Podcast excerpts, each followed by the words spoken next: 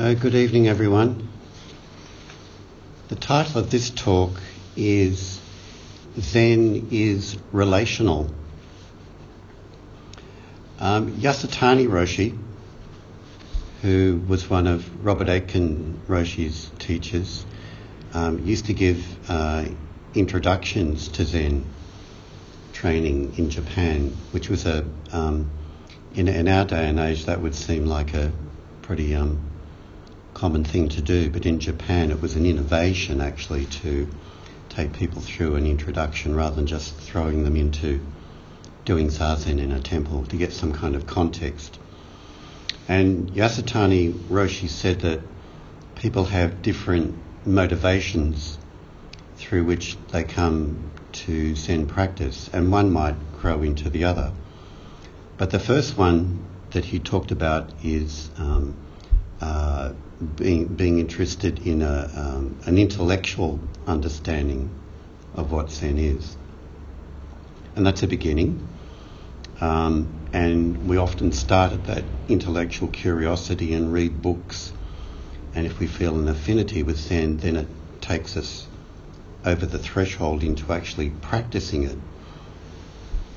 Um, but just having a, an intellectual understanding or an intellectual appreciation of Zen and, and knowing all the literature, the richness of the literature, is a little bit like um, uh, learning music appreciation and really learning to under, appreciate listening to music, but not actually taking that next step to actually learn to play an instrument. And so when you take up Zen practice, it's like passing over that threshold and learning how to play an instrument, um, which is quite a different experience altogether. But then let's say you cross over that threshold and, and you, you take up practice. And Yasutani Roshi said that um, people may take up Zen practice for relaxation or to put it in other words in a more modern mindfulness context, to de stress. And often when people take up Zen to de stress, um, I find they'll, they'll practice it uh, fairly regularly, even in times in their life when there's difficulty and they are stressed, and they use it to de stress. But once they've de stressed, and circumstances are going okay again, that the practice seems to go by the way um, because the motivation is gone. And when we take up Zen practice for relaxation, uh, it's just a it's a feel good experience and it does work. It does de stress you. There's nothing wrong with it.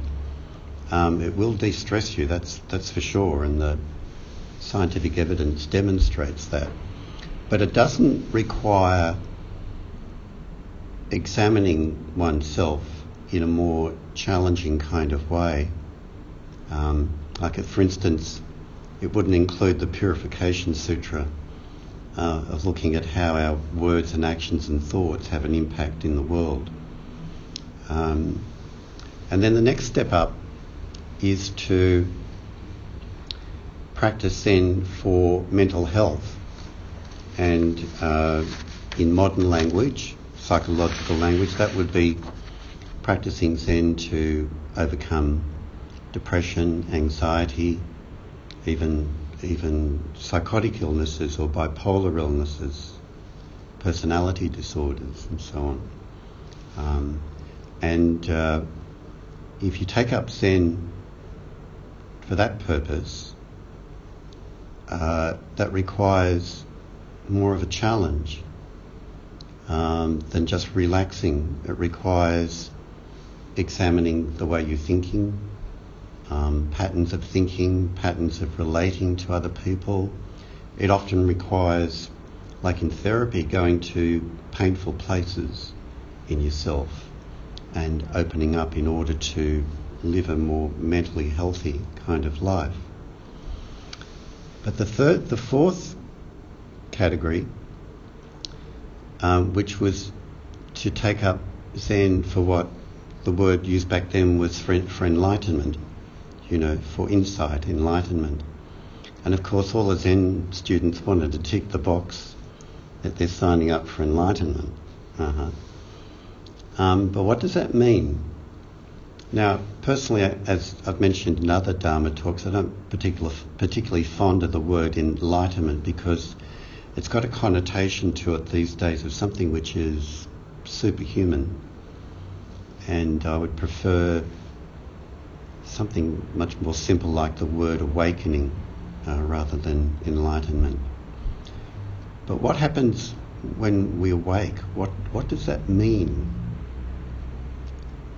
It means it's to do with our relationship with life, it's to do with our relationship with people, uh, close relationships, acquaintances, work colleagues, community, the way we relate to animals, nature, everything, everything about life. Mm-hmm. And uh, if we practice it for relaxation or for mental health, sure, you can de stress and it's demonstrable that you probably improve your mental health as well, your emotional health. But that's very different to having this relational framework that you work from. So you could be still mentally healthy, but you could still be mentally healthy within the little bubble of your self-centered dream. Mm-hmm. And uh, but when when we take up what we mean by awakening, um, is to recognise it's at three levels in a sense. It's having insight into that there's no self. No self is really um, it's a it's a word which can really confuse people, but it's really a relational world. A word. If there's no self, then there's everything, and you're you're included in the the web in the network of being relational with everything and open with everything and seeing that all things become the self and the self becomes all things. If we look at precept training in Zen, that is definitely relational. You know, it's looking at the impact that our behaviour has on others, you know, and on a, and on ourselves as that as well. So you look at the precepts of not stealing, not lying, um, meeting others on equal ground, not criticising the faults of others, not praising oneself and abusing others, etc. They're all relational principles, you know, which clarify um, the way that we actually relate to the world. And um, and if we do zazen, you know, meditation is part of that practice as well. It's a it's an opening experience. Like I said in the words in the beginning, um, if we're practicing zazen authentically, what occurs is that we, instead of being closed down to each moment, we're actually open to each moment that occurs. And it's important to recognize that this relational aspect of Zen practice is what can, in many ways, make it different to psychotherapy or mindfulness training. Um, it's that, that relational aspect of it which, which shifts it into something which is quite different. Um, it's not always the case, but over the years with people um, coming, my experience is with people coming to this group. Um, occasionally, there are people who've come from um, uh, mindfulness-based programs, you know, and then they want to continue their their practice with the Zen group. Some of them take it up. That that was their beginning place, and they take it up and they go into a more understand a more relational way of being in the world.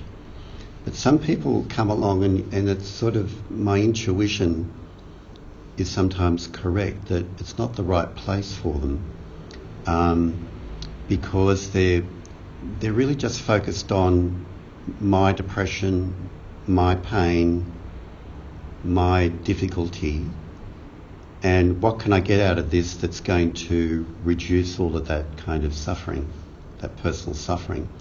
But it's all about me still. It's not about giving to something and receiving something. It's all just all about me. It's like a, a, a consumer's sort of approach to Zen. What can I get out of it? Um, but when you join a Sangha, you know, or you develop a relationship with a teacher, it's a give and take experience. What can I, what can I give to others that actually support them on the way rather than what I just receive from others? And that is the big shift. And so it's very important to distinguish that this is what the essence of Zen is, to distinguish it from other things that seem similar to it within our culture. Um, but don't um, don't go as far along that path. One of the common statements that Robert Aitken Roshi used to say about different kind of practices, um, spiritual practices, he often used to say, it, it's all very fine as far as it goes. Mm-hmm. Um, but when we really take the journey, you know, it's a, a, longer journey and a deeper journey. It goes beyond just preoccupation with self, um, and that's what makes the difference. Also, too, um, in the last two talks that I gave on um, the Brahma Viharas, the four immeasurables, kindness, compassion, joy, and equanimity, they're all relational emotions they're all emotions within our repertoire as human beings that are actually connecting us to others all the time. Um, and that's what makes the difference.